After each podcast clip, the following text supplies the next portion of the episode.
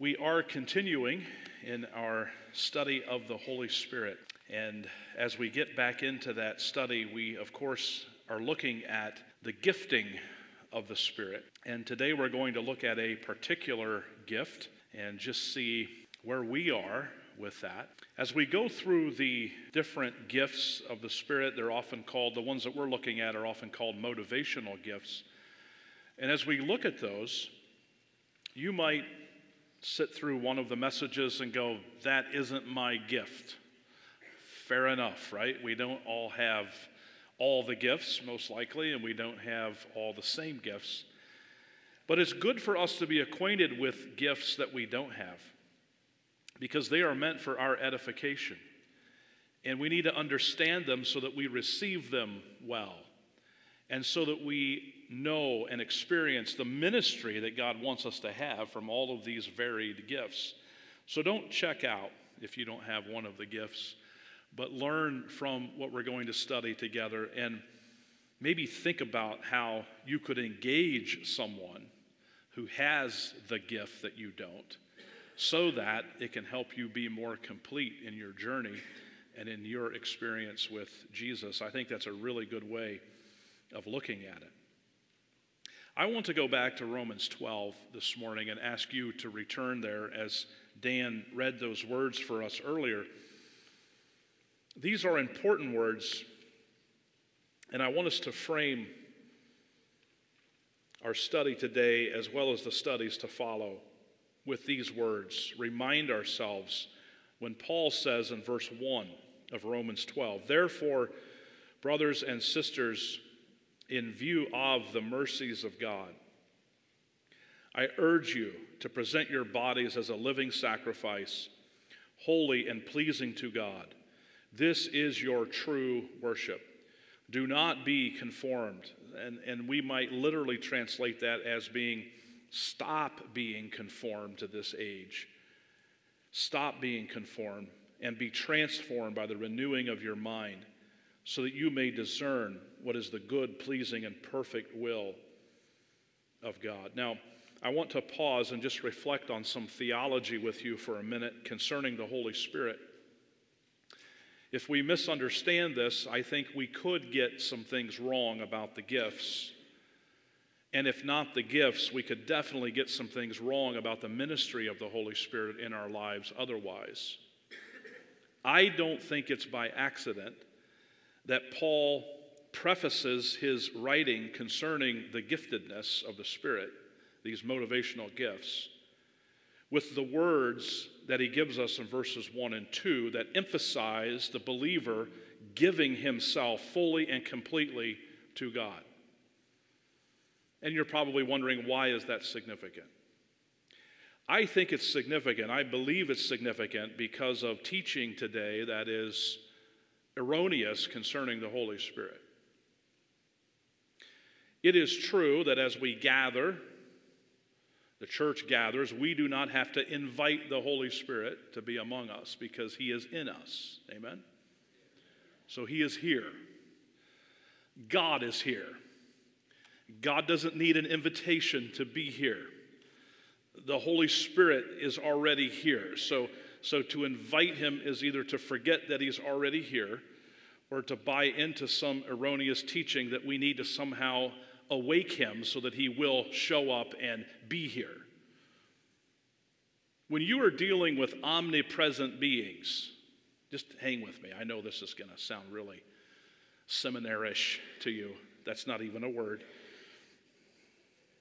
But when you're dealing with omnipresent beings, which the Father is, right, that is a characteristic of deity. And we understand the Trinity concept is that these three beings are co equal, co eternal, and coexistent, among other things. But they share in the quality of essence of deity, so they're all omnipresent. All of them are. They, there has never been a time where they have not filled the entire expanse of whatever has existed. Even before the foundations of the world, these beings filled the expanse of it. They were omnipresent. They continue to be omnipresent. The, obviously, the obvious conclusion of that then is that they don't need an invitation to be anywhere because they are there. And because they transcend time in their omnipresence, we would say they are eternal. They're not bound by a clock or by time or by space. They already exist in the future because of that. That's part of their eternality. So when we talk about the future and needing to trust, we truly trust in one who has already been there, who already knows what is coming, and who fills the expanse of everything that we know as reality at all times, and even beyond what we know as reality at all times because of the omnipresence. So God is everywhere, the Spirit is everywhere. And while we gather here and we want the Spirit to have full reign and work in us and through us as we gather, we don't need to invite Him here. We, we should not forget that He's already here because He is in us, as is the presence of the Father and the Son. While not being seen, they are present. And we can rest in that and enjoy that reality this morning. And in view of that, I also want to say, that as we look at the concepts taught in Romans 12, the emphasis here at the beginning of us giving ourselves wholly and completely to God as believers indicates that that is the transaction that needs to take place before we can fully utilize the giftedness. And that is critical. There are a lot of believers today who will spend their entire Christian journey trying to get more of God and more of the Spirit. That's their whole quest. I need more of God. I need more of the Spirit. So we're going to invite God here. We're going to invite the Spirit here. And we just need to, to have the right environment and atmosphere so that we can receive more of the Spirit. Let me say to you that every good gift that the Father gives is complete. There's nothing incomplete about the indwelling presence of the Holy Spirit in you if you're a believer. When God gives you something, He gives you that fully and completely. He, he's not holding it back so that you figure out some mystical secret. He'll then unlock whatever it is He's got the Spirit in and give you more. It's not how it works. God gives us all of the Spirit that we will ever get at the moment that we believe. That's the indwelling presence of the Spirit. And I don't think it's any accident that Paul stresses us giving ourselves to God so that we can fully utilize the giftedness, because that is the real need of the hour. The real need of the hour is not for us to get more of the Spirit or more of God. The real need of the hour is for the Spirit to get more of us. Present your bodies a living sacrifice, holy and pleasing to God. This is your true worship. Don't be, stop being conformed to this age. Instead, be transformed by the renewing of your mind so that you may discern good, pleasing, and perfect will of God. So, as we continue to go through this study on the Spirit and look very specifically at the giftedness, the motivational giftedness that the Spirit gives to us as He wills, as the Scripture teaches us. Let us focus on giving more of ourselves through this study. More control, dying to self even more daily relinquishing control of our life and making sure that God is completely in control so that His Spirit can work in us and through us and around us to the fullest potential possible, bringing Him maximum glory. Now, God will get glory regardless, but we can have the blessed joy of cooperating with that if we present ourselves. So I want you to think about God getting more of you as we go through the study. Today we're talking about the gift of prophecy. We find here in our list, verse 6, if you're still in Romans 12, according to the grace given to us, we have different gifts, and the first one is listed as prophecy, the prophetic gift. We're going to talk about that in a little different way, maybe, than what some of you initially think, but I think it'll make sense to you as we go along in our study. As we look at the specific giftedness, I just want to take a moment to provide something for you that may be helpful. I hope it's helpful for you trying to discern maybe what gifts you have. And we can't give a full test. How many of you, by the way, have ever taken a full spiritual gift test? Right? And they can be kind of long, so we're not doing that this morning. However, I would recommend that you go online and, and find one that will assess your giftedness and take it and see what the results are. If you have questions about that, we're happy to guide you through the process. But I can give you something that has been effective, that's very simple, I think, that's very much rooted in real life experience that I hope will be helpful. Usually, the events of life that demand or provoke a response are good indicators of what giftedness you may have, right? Something happens, and how you respond to that something could reveal a lot about how you're gifted. It's how you contribute to the situation. So, this is kind of a funny example. Let's use an example. Let's, let's talk about Christmas. We just came through the season, right? And probably most of us, if not all of us, were, were enjoying some kind of a meal with family or friends, right? And I don't know what you have on Christmas Day, if you have the traditional whatever that is, or if you have other things. But let's say we just had a giant meal and we've taken a little breather, right? Because none of us eat dessert right after the meal, right? Nobody does that. Some of us eat dessert first because we know the rapture could happen at any moment, but none of us eat it right after we've just had this feast, right? So we've let the food settle, as they say, whatever that means. And now we're ready for dessert.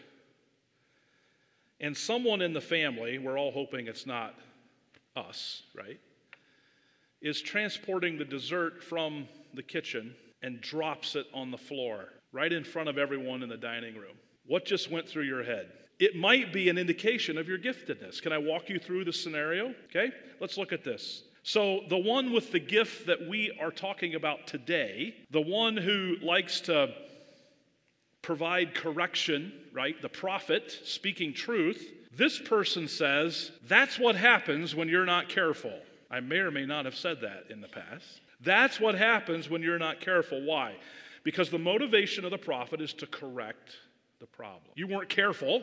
You need to be careful. You've just ruined dessert, forgetting the fact that nobody needed those extra calories anyway. This is what happens when you're not careful.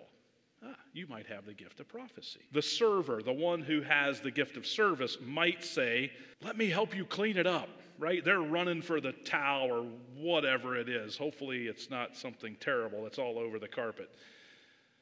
Let me help you clean it up. Why? Because the server has a motivation to fulfill a need and serve. the teacher, the one who has the gift of exhortation, would say, The reason that the dessert fell is because it was too heavy on one side. Genius, right? Why? Because the teacher may be motivated to discover why it happened. The exhorter would say something like this Next time, let's serve the dessert with the meal. Their motivation is to correct the problem. The giver, the one who has the gift of giving, might say, I'll be happy to go get a new dessert. Just wait a few minutes. I'll be right back. They want to give to a tangible need. The one with the gift of organization or administration might say, Jim, you get the mop. Sue, please uh, help pick it up. Mary, help me fix another dessert. Organizing the solution, achieving the immediate goal of the group in an organized fashion. And then you have the gift of mercy, who everyone loves this one, right? The gift, especially the one who drops the dessert. Mercy would say, Don't feel bad.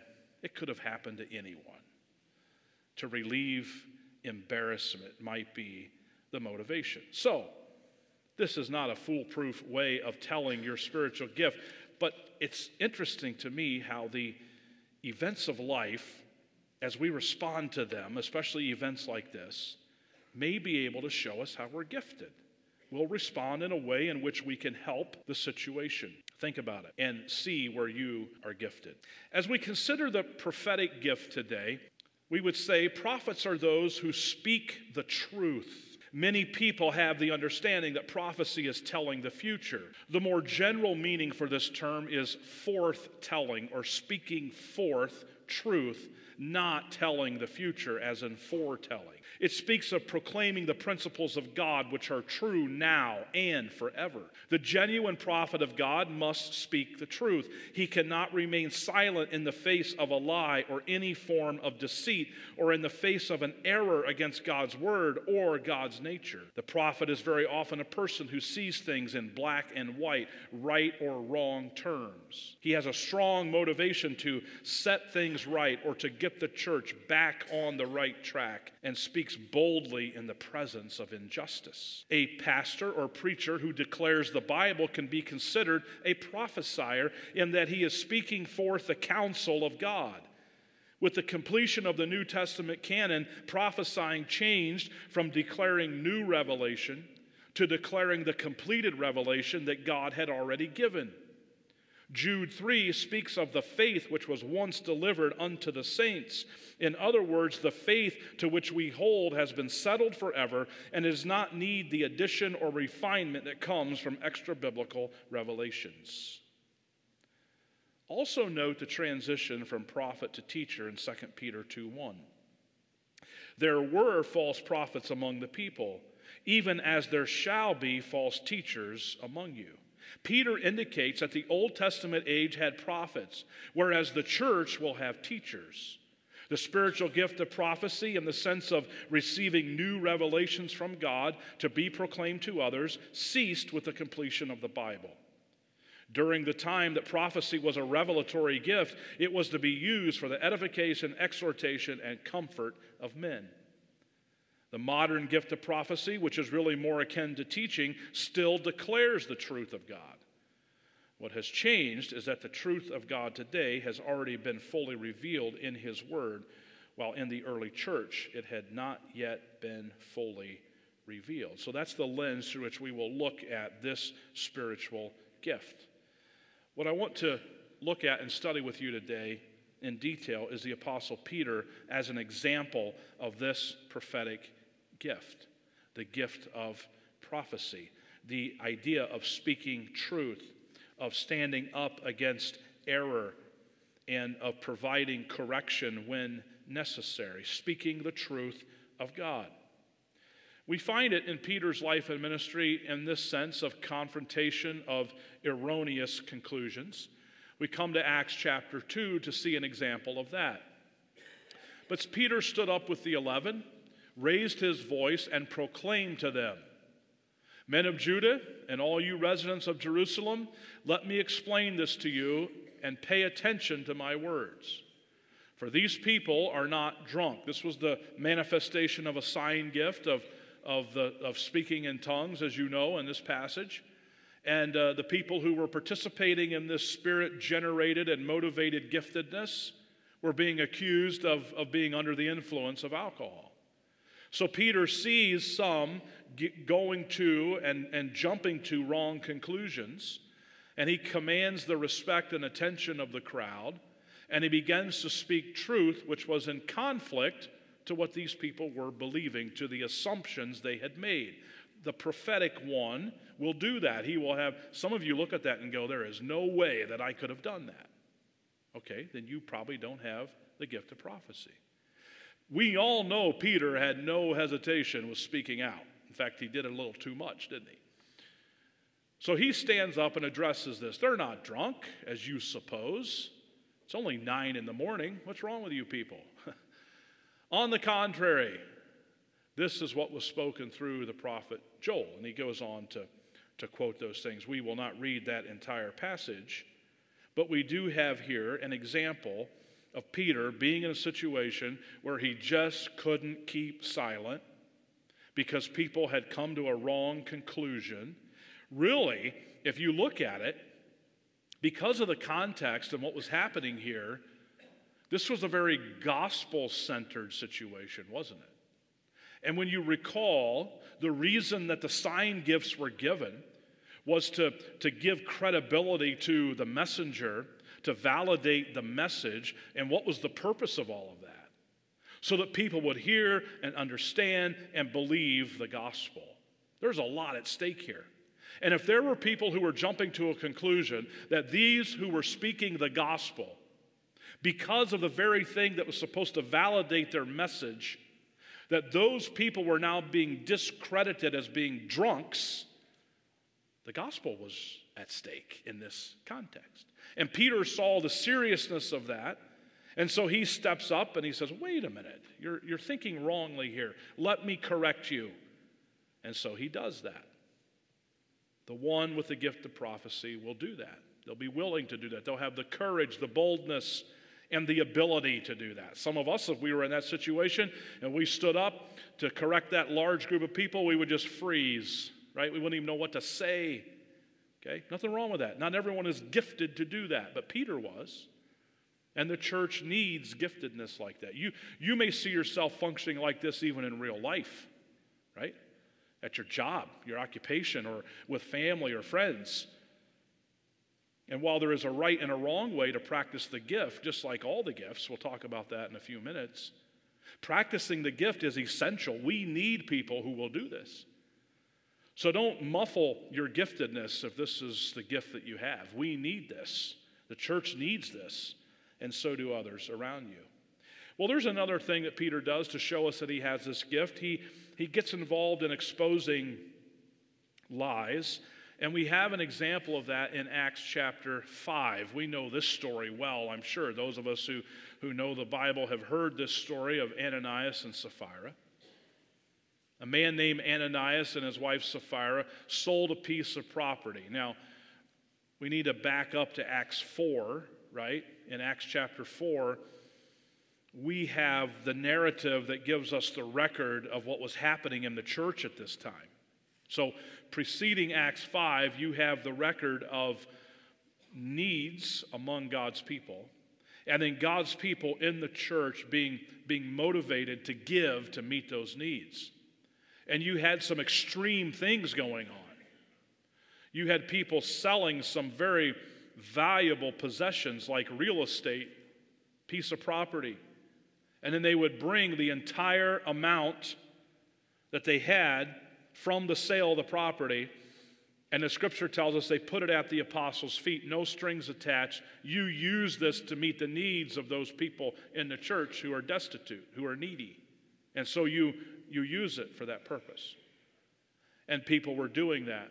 Well, Ananias and Sapphira had a piece of property and they, they sold it, but their motives weren't right. They were deceptive, weren't they? However, Ananias kept back part of the proceeds with his wife's knowledge and brought a portion of it and laid it at the apostles' feet. The idea here is, is that they deceived people, probably because they wanted the notoriety of being sacrificial givers just like the people in Acts 4 had done.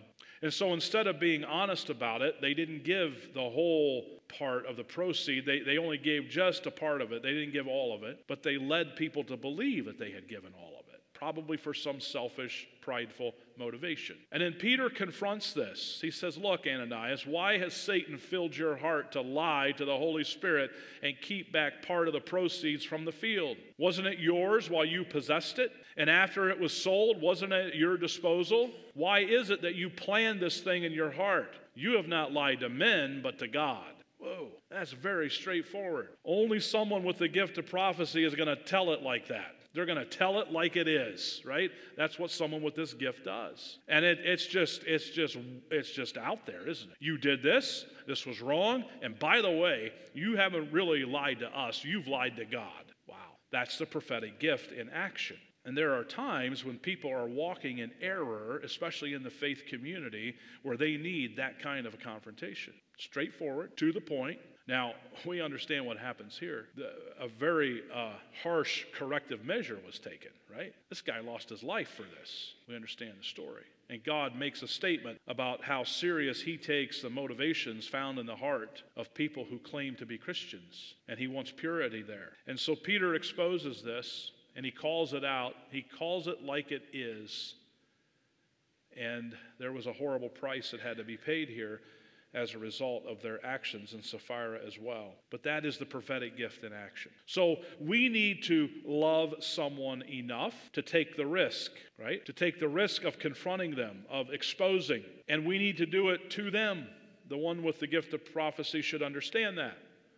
You shouldn't exercise the gift of prophecy with everybody else around the individual who has the issue. You go to the one who has the issue and you talk to them. That's the most effective way to, to practice your giftedness. Otherwise, you're just a tool of Satan if you do it any other way. You don't go around to others and, and do that. You, you go to the one who needs the correction. Peter does that quite well here. One of the things that people with this gift need to stay in touch with, because this gift can can really be abused if, if people are not humble who practice it or who possess it. And, and they don't remember their own frailty because uh, the, the temptation for those who have this giftedness is to always focus on what is wrong with everybody else without taking self inventory, right? Peter had the ability to do that, and we find that in the accurate self assessment that seems to be given to us in Luke chapter 5, where Peter comes face to face with his own frailty and his own sinfulness. And he says to the Lord, he falls at Jesus' feet and says, Go away from me because I am a sinful man, Lord. Peter knew he had a problem. Peter understood that he too was, was very much a sinner. Now, uh, let's just for a moment, this reminds me of a passage. Let's go over to Galatians chapter 6. Can you find Galatians 6? Let me show you why this is so important, especially for those who possess the giftedness of prophecy, where you see what is wrong and you have to exercise your gift and go and and confront people and talk to people about what is wrong, resisting the urge to, to refuse to see that you have anything wrong with yourself obviously brings a lot of pride and you become a danger to the faith community instead of a help. You become a hindrance and you can abuse your giftedness. The passage like Galatians 6 helps us keep all this in check. Can we go to verse 1? Brothers and sisters, if someone is overtaken in any wrongdoing, right? The one with the gift of prophecy is going to see that real fast. You who are spiritual, restore such a person. Restore, it doesn't say destroy them. The prophetic gift can be very destructive if it's abused. You can end up destroying people, families, and whole churches if you're out to get revenge or even a score or just make sure everybody else knows what is wrong with somebody. All abuses of the giftedness. This verse tells us how to avoid that. Do this with a heart toward restoration and with a gentle spirit. We're going to get into this uh, deeper I believe it's tonight in our message on our life together as a church. But this idea of a focus on restoration and a gentleness of spirit, and then watching out for yourselves so that you also won't be tempted, all of these are good reminders for people with the gift of prophecy. They're good reminders for everybody, but especially those who are gifted with the gift of prophecy. This is how you keep it in check. This is how you keep it from becoming an abuse and a hindrance to the church rather than a help. And we'll unpack the rest of this passage when we study it together in our Sunday night series. But Peter had a sense of this. He had a brokenness about him when it came to his own failure. And while that did not keep him from failing, we all know Peter struggled. It's very public. But we also know that he had a sense of his own failure and a sense of his own frailty before God and a brokenness. And that's what God needs, and that's what we need as we practice the gift of prophecy. We also will see that Peter is an example of utilizing the giftedness in a God centered and God glorifying way as in Acts chapter 3. And, and, and this, too, is a wonderful reminder for those with this, this gift. It's easy to get lifted up in pride with this gift. And so we need to understand and remind ourselves at all times that as we use the gift, it's for God's glory. And the way we use it should be in a God centered way. It shouldn't be about personalities. It shouldn't be about winning arguments or debates. It should be God centered. beginning of verse 12 of Acts 3. When Peter saw this, he addressed the people Men of Israel, why are you amazed at this? Or why do you stare at us as though we had made him walk by our own power or godliness? Now, a miracle had been performed. And Peter senses that there was some wrong thinking, again, with the gift of prophecy, some wrong thinking on a part of these people who really wanted to make much of the apostles. And Peter was in this group, and he, he didn't want that because this would have been robbing glory from God. So he utilizes his giftedness of, of prophecy, and he says, Why are you staring at us as though we had made him walk by our own power or godliness? You're missing the boat. The God of Abraham, Isaac, and Jacob, the God of our fathers, has glorified his servant Jesus, whom you handed over and denied in the presence of Pilate. Here he goes, speaking truth, when he had decided to release him. But you denied the holy and righteous one and asked to have a murderer given to you. You killed the source of life, whom God raised from the dead. We are witnesses of this. By faith in his name, his name has made this man strong, whom you see and know. It's not us, it's, it's that man Jesus that you participated in killing. That's who performed this miracle.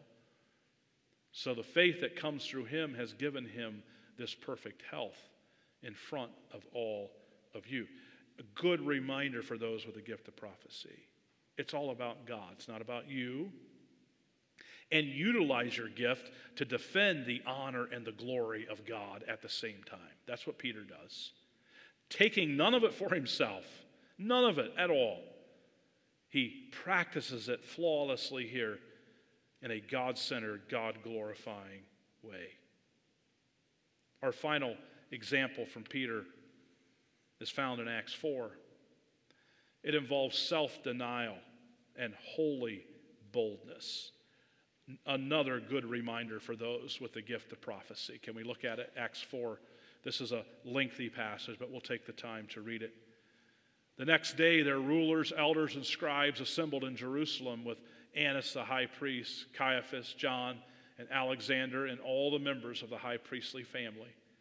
After they had Peter and John stand before him, they asked the question, By what power or in what name have you done this? These miraculous things.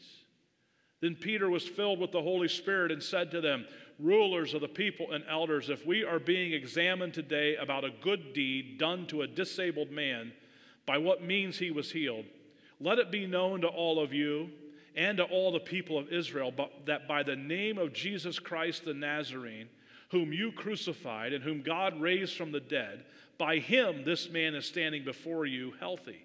This Jesus is the stone rejected by you builders, which has become the cornerstone. There is salvation in no one else, for there is no other name under heaven given to people, and we must be saved by it. When they observed the boldness of Peter and John and realized that they were uneducated and untrained men, they were amazed and recognized that they had been with Jesus. And since they saw the man who had been healed standing with them, they had nothing to say in response. After they had ordered them to leave the Sanhedrin, they conferred among themselves, saying, What should we do with these men?